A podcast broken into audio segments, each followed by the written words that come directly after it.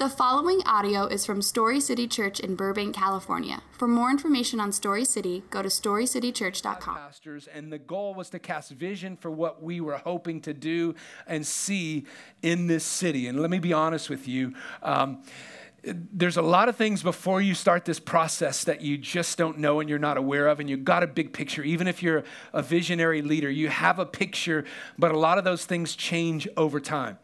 And so, over the course of those three days, we made our way up to Griffith Observatory. And I remember um, walking up there for the first time. I'd only been in LA three days of my life before this process started, three days before I moved. I mean, before we came out with 25 pastors.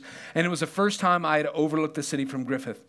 And I remember standing at the front of the uh, observatory and looking out over a city of 19 million people. By the way, you know that one in every 17 people in America live in Los Angeles.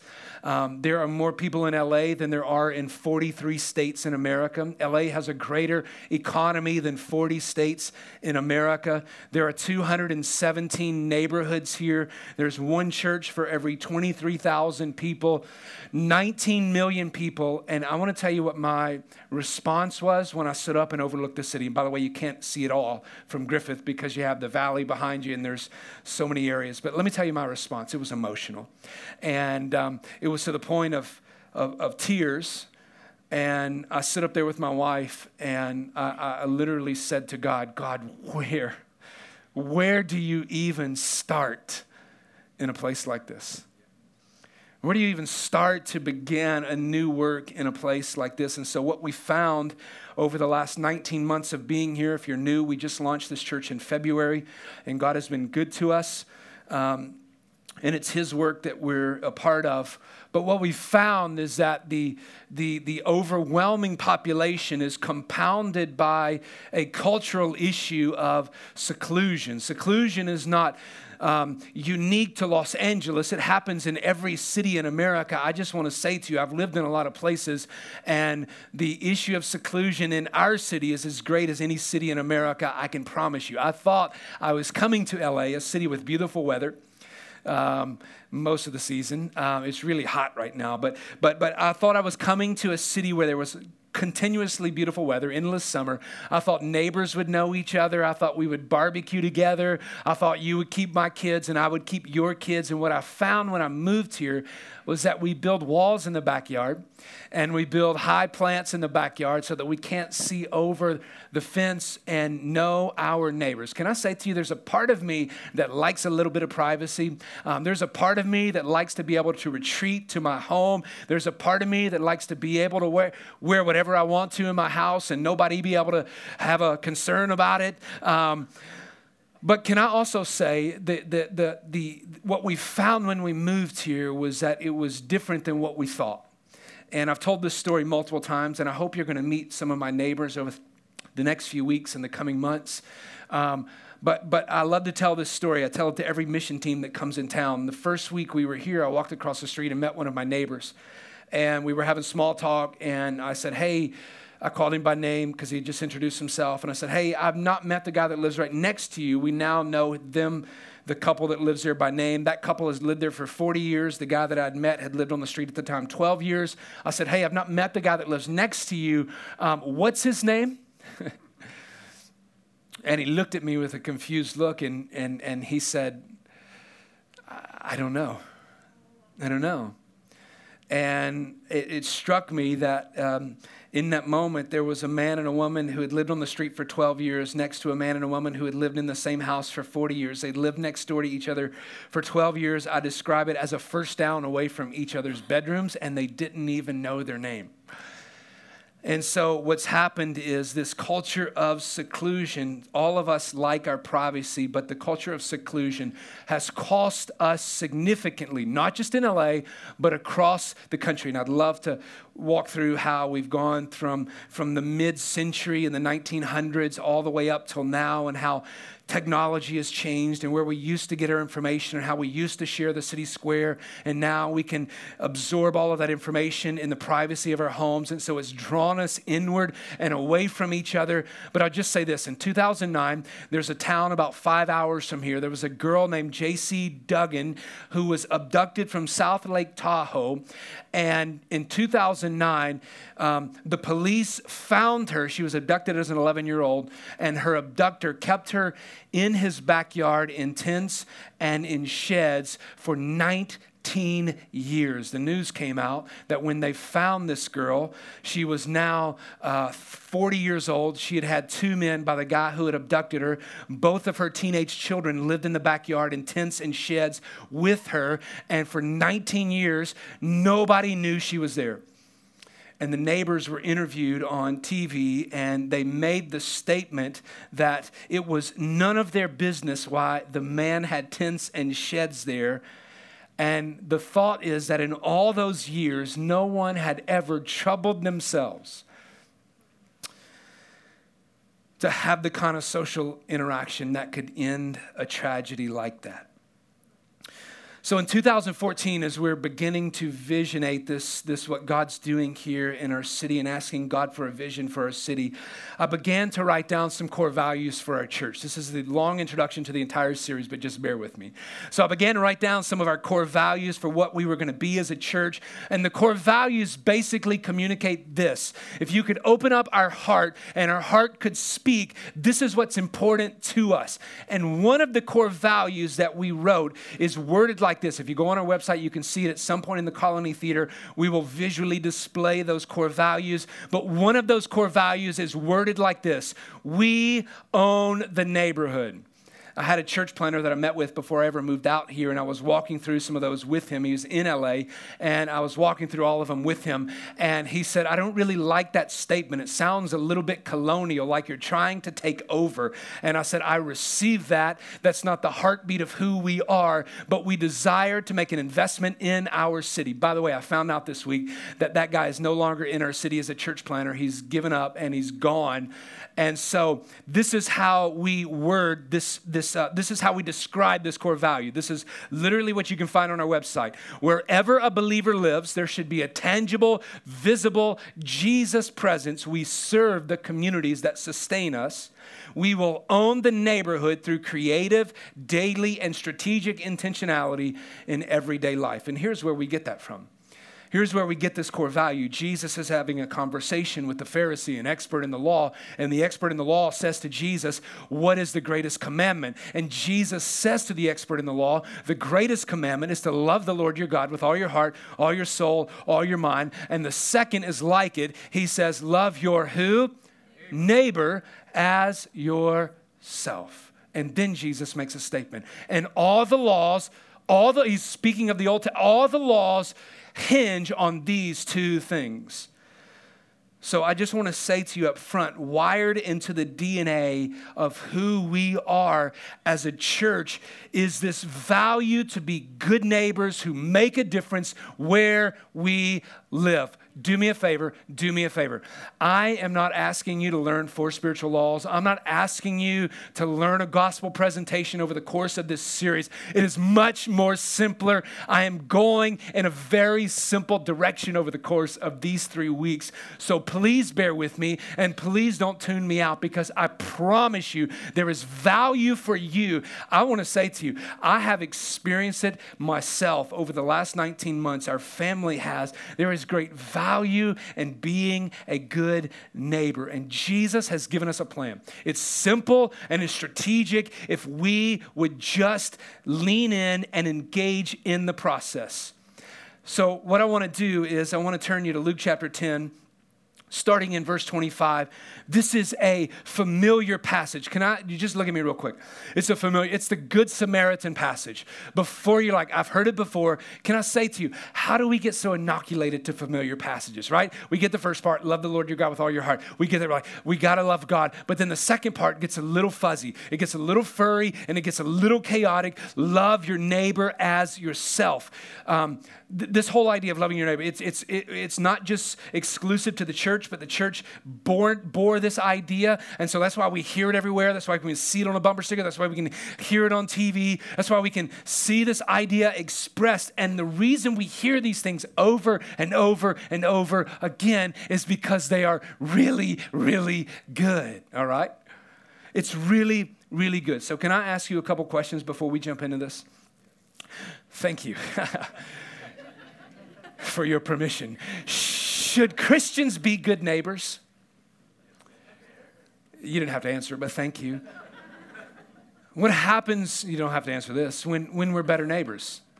What happens when we're better neighbors? What if it was possible for us, and, and bear with me, what if it was possible for us to be a good church? Bear with me. Um, this is just broad, and I'm trying to emphasize the point. What if it was good for us to be a good church and yet be bad Christians? I'm not casting anything on you today. But I want to say that your church has a good name in the city. If you're a part of Story City, we have a good name in our city. We were passing out backpacks on Friday night. We've got another 150 backpacks to give out. Can I tell you what Tyler and I heard over and over on Friday night? Thank you for what you guys do for our community. Some of you are here because of what we do for our community. That's all a part of this process and launching a church, not just to have a good name in our city, but to build a bridge to the gospel and the ongoing ministry of a gospel church in our city. Your church has a good name in our city. Can I say this to you? Sometimes, though, we feel like we're guilty by association. My church has a good name. I go to that church. I identify with that church. So that should be accounted to me. But Jesus says all of us have a personal responsibility to engage in what the church is doing corporately and is responsible for. So, how does the church act individually in the way that we think the church is corporately responsible for? I want to help us do that today. I want to help us to do it over the course of three weeks. This is very, very vital in the life of our church because here's the deal what we do on Sunday mornings is not the end goal. I'm so stoked about the Colony Theater. It's going to be an amazing opportunity. But what matters is not, is not just this gathering, but what happens during the week. And then this culminates in a celebration of all that God is doing. We are not just a body gathered on Sunday morning, we are a body scattered throughout our church, throughout our city throughout the week. So, the power and the genius of the greatest commandment that Jesus says, the greatest commandment, love the Lord your God with all your heart, all your soul, all your mind, it's simple and it's profound when we act on it. So, I would like to propose to us today that the smartest thing we can do collectively to impact our city is to actually live out Jesus' commands to our neighbors. I, I, mean, literally this morning to our neighbors. I want to get into that in just a minute. But can I just pose two questions to you?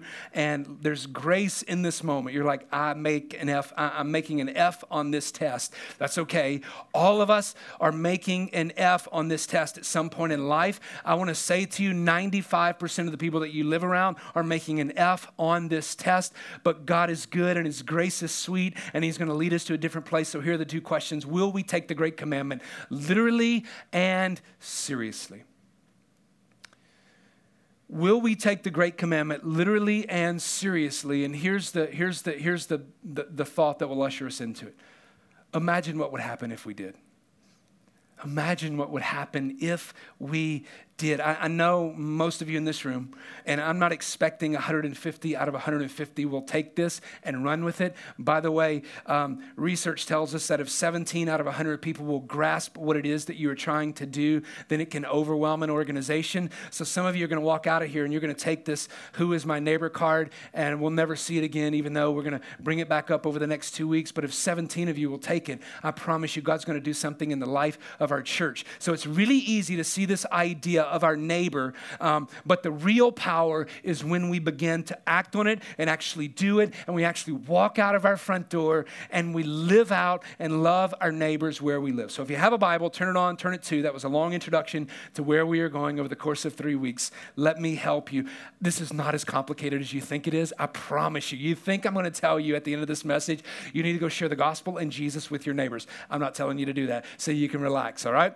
Luke chapter 10, you're like, really? You're a church. You should ask. No, if, you, if that's where it goes, that's where we hope it goes. But I'm not telling you that today. Luke chapter 10, starting in verse 25. Let's read together. This is a great passage, the Great Samaritan, the Good Samaritan. Good Samaritan. Good, not great.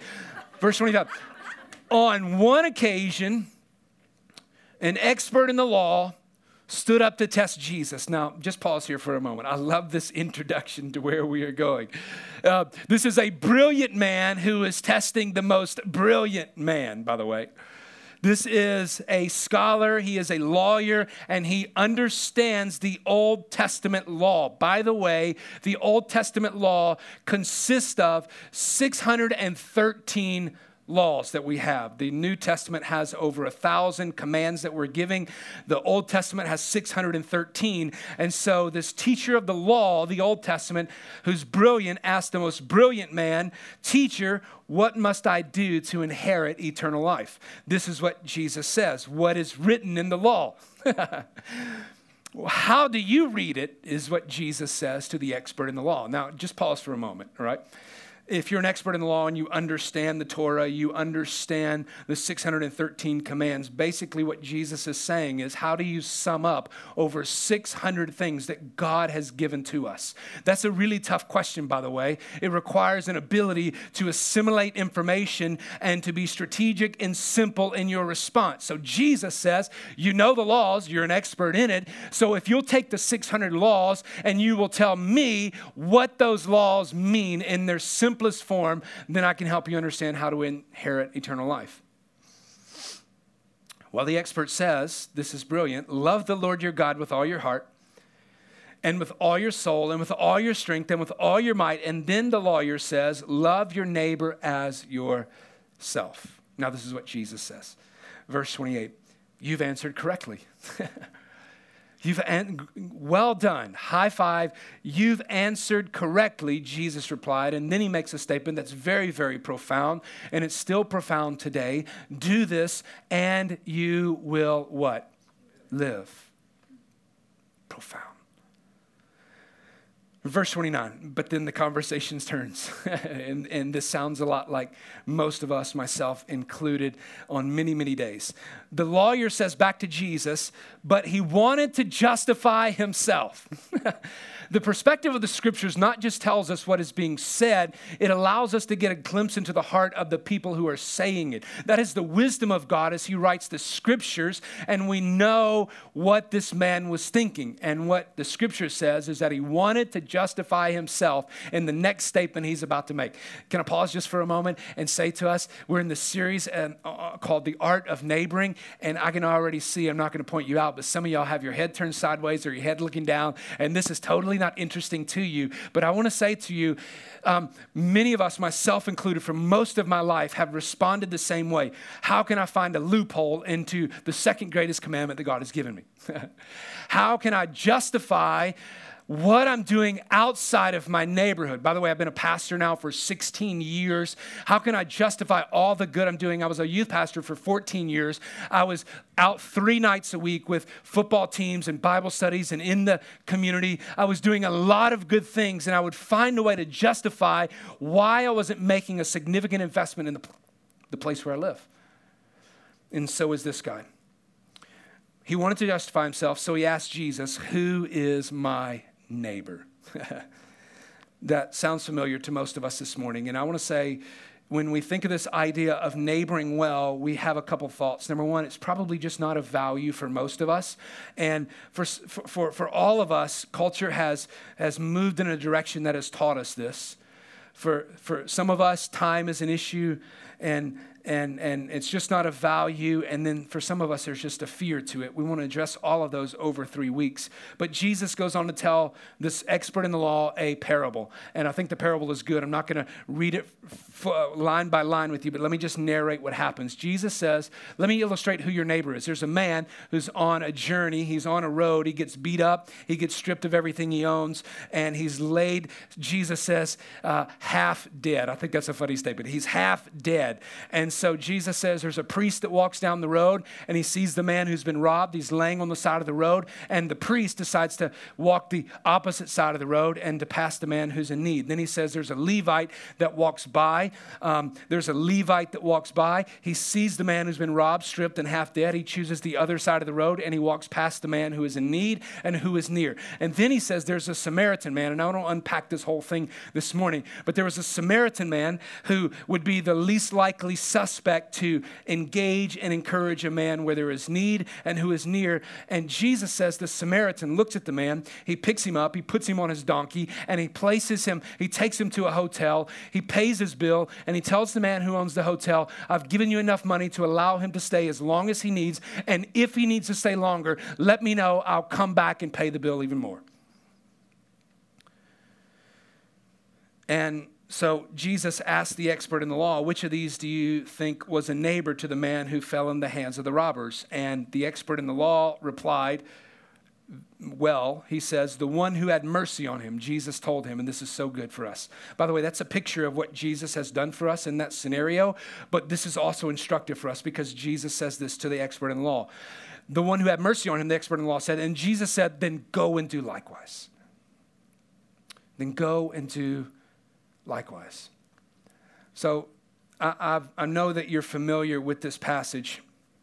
And if your if your um, experience with this passage is like mine, if you've been in church for a while, I, my pastor preached on it several years ago, and I remember sitting in the in the chair, and I remember thinking to myself because he's telling the story of all these people that he helps, and and and I remember thinking to myself that seems that seems impossible. Like like if the barista that I go to my coffee shop, if she's my neighbor, if the guy on the freeway who breaks down is my neighbor, if the person on Facebook who's asking for help for an issue is my neighbor, if all of these people are my neighbors, then this seems like an impossible impossible task, and it seems like nothing ever gets done. So I just want to say to you if you have a perspective like the people that I work with, the people that I go to the gym with, the people on my team, the people in my school, if your perspective is the people outside of your location where you live, er, if you, that's your perspective, can I say to you this morning, you're absolutely correct. You're absolutely correct. Those people are your neighbors. Those are people we should be investing into. But can I also say to you, can I also say, by the way, I received a call this week from the Colony Theater, the people who work there, and she was in tears. I think it was Thursday morning, and she's crying. She couldn't even get through the conversation. She handed the phone to somebody else who worked there, and then she got the phone back, and she said, Matt, I've just met two teenagers, they're brother and sister, 15 and 16 years old, and they were trying to sell me their puppies. They're homeless. Their mom died of cancer, and they're just trying to get a bus ticket. Can you help me? Can I say to you, if your perspective of neighboring is external to where you live, I want to affirm your thought and belief this morning. What Brenda was doing to teenagers who she passed on the way to work was neighboring. But can I say to you, that does not exclude, it does not leave out um, the people who live right around you. Even though we love this generic idea of a metaphoric neighbor and a metaphoric love, can I say to you this morning, without intentionality, nothing really ever gets done. That may not be true for you. I know there's a couple in our church this morning that has a ministry. I know multiple stories in this room who reach out to people and they do a phenomenal job of neighboring. They help people move in to places. They help people who are currently in a situation without a home. And, and some of you do amazing, an amazing job. I want to confess to you as your pastor this morning that for most of my life, this was not my experience. I thought everybody outside of my world where I lived was my neighbor. I would do an excellent job there, but I did a terrible job with the guy who lived across the street, the older couple who lived next to me in Atlanta. And God began to make a shift in my heart and my mind in my practice. And I began to realize is that all of that neighboring external to where I lived doesn't make the person right across the street any less of my neighbor. They're no less in need and in nearness of me and where God has placed me. And I would like to say also this morning, I know if you're like me, you, most of us live in relationships because of an affinity that you have with somebody else. If I were honest with you, I would say there are a certain type of people that I like to spend most of my time with. They like sports. um, they're typically educated and they are typically self aware. And we enjoy being around each other. And most of us have affinity based relationships, but but when we start basing relationships on proximity, I believe really good things begin to happen. Um, some neighbors aren't going to like you. some neighbors uh, aren't people that you would naturally hang with. Some of your neighbors are naturally extraordinarily busy. The two houses that are catty corner to me in my neighborhood, I've probably seen them a max of five times in 19 months. It makes it really difficult to get to know them. But I really believe that it will change your neighborhood. And can I say this? It mostly changes me. Um, this is not just an evangelistic strategy, Tyler.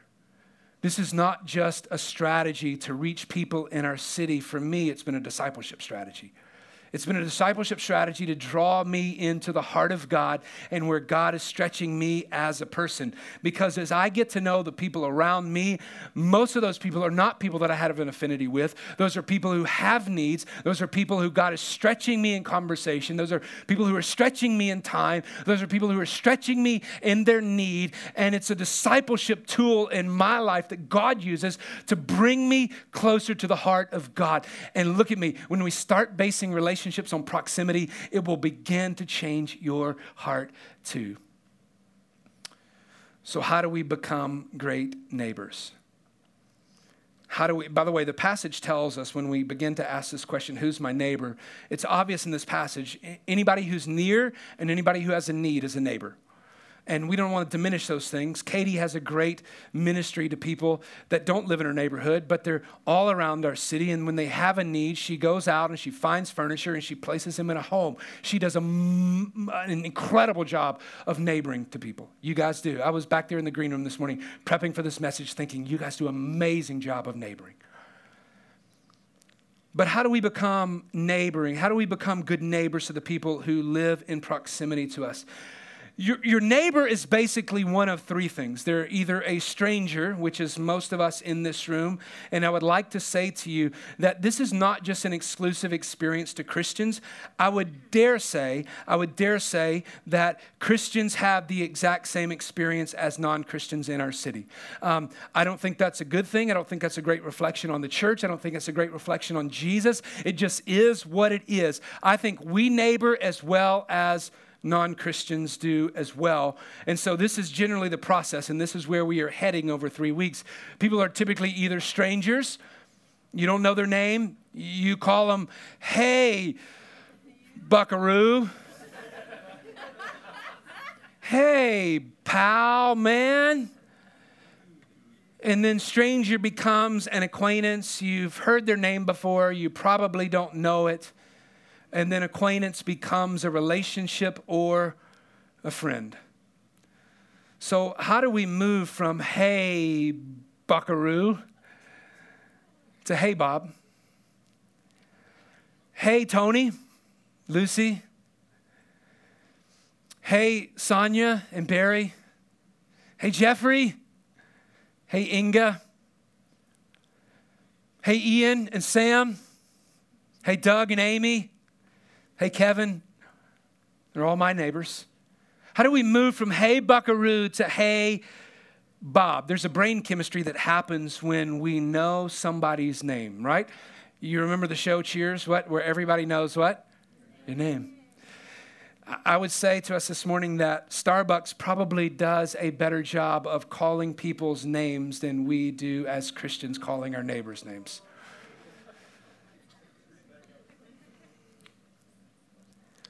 There's a huge difference between hey buddy and hey Bob. By the way, if you think this message doesn't matter this morning, then, then I would say if this message isn't relevant, then we are not relevant as a church this morning. There's a huge difference between hey Bob and hey buddy. And so this morning, I told you this is not complicated. There's a leadership principle when you're leading people that says, set the bar high. I have a mentor who, who wrote a book, and that was his entire premise in student ministry to raise the bar so high. That was the title of the book, Raise the Bar. Raise the bar so high that if people just come up a little bit, then you've made a win. And that was the, that was the leadership uh, mantra that I marched in with in my last student ministry job. We said, we're going to raise it high. If kids can learn chemistry and algebra, they can learn theology and how to talk about the gospel. And so we just raise the bar really, really high. Can I say what I'm doing this morning to you is, is not raising the bar? I'm actually doing the exact opposite. I'm lowering it so low that if we don't take a step in this room, and I mean all of us, then we're almost ashamed that we didn't even take a step over the bar. So, this is called the block map. If you have a copy of it, would you do me a favor right now? You got one when you came out. It's on the screen right here. This is a neat little tool. Go ahead and take it out and would you look at it? If you don't have it, I want you to grab one from Laura, who's at the door when she leaves. Um, this is an, a, a phenomenal tool and it puts visually in your mind what's happening in your neighborhood. And your neighborhood doesn't look like this more than likely. Some of you live in apartments and condos. I live in a house. My neighborhood doesn't look like this. And it would would be really impossible for me to meet the person on the very bottom of this card because they live behind me and it just the way my neighborhood's set up it just does not work. And so here's the here's the here's the thing. I know some of you guys are like this is incredibly stupid and i'm never going to do it because i don't have time and i'm afraid. And can i say to you the bar is so low this morning that if you don't jump over it um, you're still in kindergarten, okay? But we're to help you progress to graduate school, and that's okay. There's grace for it because that's where I've been for most of my life. The pastor has been there, and I would say the vast majority of Christians can't name half of the majority of people who live around them. So here is what this is there's eight blocks around you are here. These represent the eight closest neighbors that you have in your sphere of influence. It could be across the street, it could be the next apartment over. So, what I would like for you to do just for a moment, I would just like for you to begin to think about your eight closest neighbors. There may be a temptation to think about the guy who lives all the way at the end of the street or all the way like four um, levels above your apartment. You're like, I know their name, but what I would like to ask you is to consider the eight closest neighbors you have. And then I would like to ask you to consider can you write their name, just their first name? In that square. You don't have to write it down right now. It's just a mental exercise. At some point, I would like for you to take this card and write their name. Now, um, th- there was a lady who did some research for a guy named Malcolm Gladwell. He wrote a book called Outliers, and she found out in neighborhoods where neighbors know their name, crime is 80% less. Uh, people who know their neighbors live significantly longer than those who don't. When natural disasters or crisis happens, neighbors are typically the first one to respond. We had a crisis at my home last summer. I had to go to the emergency room at 12:30 in the morning and we tried to call my neighbor across the street. She was the first point of contact. Laura called Amy to come to our house. She didn't answer her phone because it was like midnight. And so Tyler picked up the phone and even though Tyler didn't live next to me, he was the one that responded. And and I would say in crisis moments, those are the people who respond respond. Can I do this for you? Um, if you did this to me in Atlanta, I would feel a little bit of shame and I would say, man, I, I, know this guy and I know this guy and I know that person a few houses down, but I can't fill, I would probably be able to fill in two blocks on this map. Can I do this for you because I'm on this journey with you? If you look at this block above where you are here, the one across, the one directly above, is the person across the street from me. That's Barry and Sonia. They're an old Armenian couple.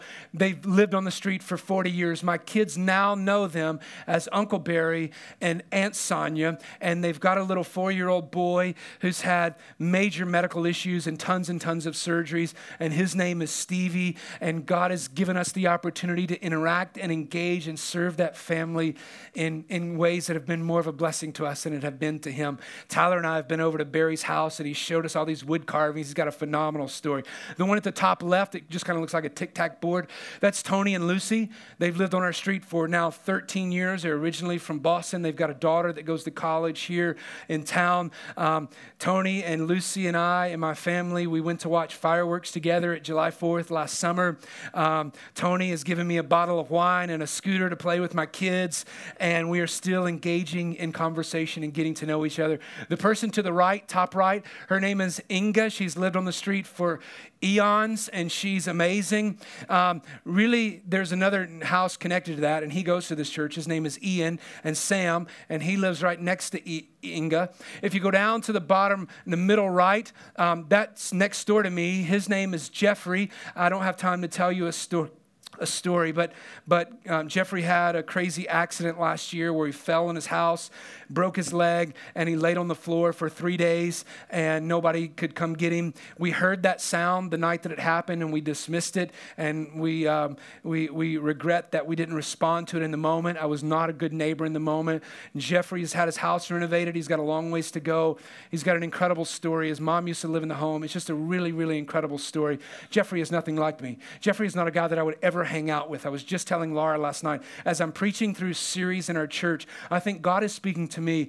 He may not be speaking to you, but He's speaking to me through these series. And I told my wife last night, Jeffrey tells me he goes eat breakfast every single morning at a certain place, and never once have I ever said, Can I go to breakfast with you? And that's going to change. And I'm going to tell you the story of hanging out with Jeffrey because God's convicted me over that. The houses below me, there are houses behind me, and I could never, ever, um, I would never meet those people. And, and so um, there are a few people who live a couple houses down, um, and we know them. And, and so one of the guys' name, it, it, it, fails me. And so I can fill in one, two, three, four. The one to the left of me is Kevin. The one down bottom left is Doug and Amy. They have kids, Bodie and Paxton. We were walking with them last night. And then I know other people on our street, but they're not the closest neighbors to me. So I can fill out six out of the eight in my neighborhood. And I want to say to you, it's been the greatest blessing um, getting to know the people who live around me. We've gone from hey pal to hey Tony to um, hey Tony, can I borrow this? to hey Tony, how is your daughter and how is this situation? And it's been one of the greatest fulfillments in my life. Can you imagine just for a moment? If we as a church, and this is part of our DNA, if we as a church began to live out the greatest, second greatest commandment that God has given us. It's not a matter of, we're not counting by tens, we're not counting by ones or fives, we're counting by hundreds in this room, if not thousands in this room, when we begin to engage with people in our neighborhood. So here's what I'm asking you today. Can, you, can we just do this as an exercise? That's okay. You can feel guilty. I've been there. How many of you guys can name all eight people that live closest to you right now? Anybody? Amazing. Amazing. Two. Um, that's a, a, typical response this morning. Um, that's typical around the country. Most people, most churches respond the exact same way. How many of you guys can name four? Anybody name four people who live around you? Okay. Okay. Hey, I have a lot of grace for people who don't know their neighbors because that was me for most of my life. Can I say to you, I hope, I said, can I say to you, I'm sorry. I hope that God will lead us on a journey that will begin to be something different. So here is the action step this week. Here's the action step this week. It may be a little bit awkward, the guy that you've called, hey, buddy, for a while. Really, the most awkward thing for us as we were beginning to try to learn our neighbors' names was actually to step out of our house and into our driveway and across the street and to engage people's names. And for some of you who have lived in your house for years or maybe even a year, you've engaged with somebody and they've told you their name, and it may require you to humble yourself and eat a little bit of humble pie and to walk across the street and to have an extraordinarily and wildly awkward conversation to say, I know this sounds weird. We lived next to each other for a while, but I cannot remember your name. My name is is Matt. That's the action step today. That's the place where we are going. I read an article this week by a solid conservative guy that I really, really trust. And he says this is not only good if it never leads to conversions or gospel presentations, this is good in general for our culture and our society. We hope this leads to a place where people are impacted by the gospel. But regardless if it doesn't, and please hear me, I believe thoroughly in the scriptures, I believe thoroughly in Jesus being the only way. John chapter 14, verse 6. I believe that Jesus is the way, the truth, and the life, but this is good for our city. This is the last thing I want to share with you, and then we're done. Acts chapter 17, verse 26 and 27. From one man he made every nation of men that they should inhabit the whole earth. And he determined the time set for them, listen to this, and the exact places where they should live. God did this so that men would seek him and perhaps reach out for him and find him, though he is not far from each one of us. I believe we need to recover a theology of place in the church today, not just our church, the church globally. You say, Pastor, that sounds like a big word. What do you mean by that? I mean that when we look through the lens of Scripture, where we are living has a biblical, theological reason. And that biblical and theological reason is not because this was the cheapest place to live, it's not because it's the best neighborhood, it's not because it has the most bedrooms. The reason you live where you live is because God has placed you in your neighborhood for a specific reason. And when people begin to reach out for God, you are the handle they reach out to. God has placed you where you are for a very specific reason. And what would it look like in our community if you said, I'm going to learn the names of my eight closest neighbors? This is probably one of the most practical messages I've ever taught. So let's do this. The, the, um, the goal of this series, if you're wondering, if you're guessing, the goal of this series is that Story City would become and begin to become the best neighbors in LA. That sounds maybe for some of you unspiritual, but there's a deep reason when we understand theology of place. And I mean entire streets, entire neighborhoods, and cities being changed. So, what's my next step? Take the block map. And I'd like for you to begin to fill it in with your neighbors and then place that block map somewhere where you lived. I wouldn't put it on your refrigerator because if your neighbors come to your house, you're like, why do you have my name on your refrigerator? But I would place it in your bathroom in your bedroom, somewhere where you frequent every single day. And I would say over the course of the next few weeks, maybe even months for some of you, that this is a challenge. By the way, this is uh, a significant part of who we are as a church. We're leaning into it this fall. We're leaning into a lot of the DNA and the values of who we are. We're going to be teaching through some of those. This just happens to be the series that goes through Own the Neighborhood. I would say the next right best step is to simply begin to fill in the block map. Have some mildly awkward moments with people who may not be like you, you may have never met before, and you are taking the step for God to use you. When I was in college, I was in a ministry called FCA. It was one of the largest FCAs in the country. It was really incredible to be a part of it. My roommate was the president the last year. Um, I served on his staff, if you will, his leadership staff. And we were doing a million things. We were working in schools. We were doing Bible studies. We were just we were doing a million things. There were about a thousand people that were showing up, and we were trying to keep everybody busy who was coming. And so we created all of these projects. And at one point in the process of him being um, leading that organization, he looked at me and he said something that has profoundly affected me and, and has shaped a lot of how I do ministry. And he says to me, Matt, we can do a lot of things okay, or we can do a few things really well. And I would like to ask us as a church will we take what Jesus has said is most important and do it really, really well? Let me pray for us. Jesus, we love you. You're a good father. God, in the midst of some awkwardness in the places where we live, God, in the location where we live, God, we don't neglect the neighbors around us in our sphere of influence, but God, when we understand that you've placed us here for a specific reason. God, we are the handlebar that people reach out to when they reach out to God. Jesus, would you remind us that you've put us in the places where we live for a reason. God, as a church, may we move in this direction, not just corporately being known in our city as a good place, but God, individually. This, I'm convinced, Jesus, because you said it, is your strategy, and it's simple and it's strategic for us changing an entire city. And God, you know, God knows we live in a city who needs to know people every day. Stories of isolation and, and no community and away from people. God, may you use us in the places where we live to be that branch. In Jesus' name we pray. Amen.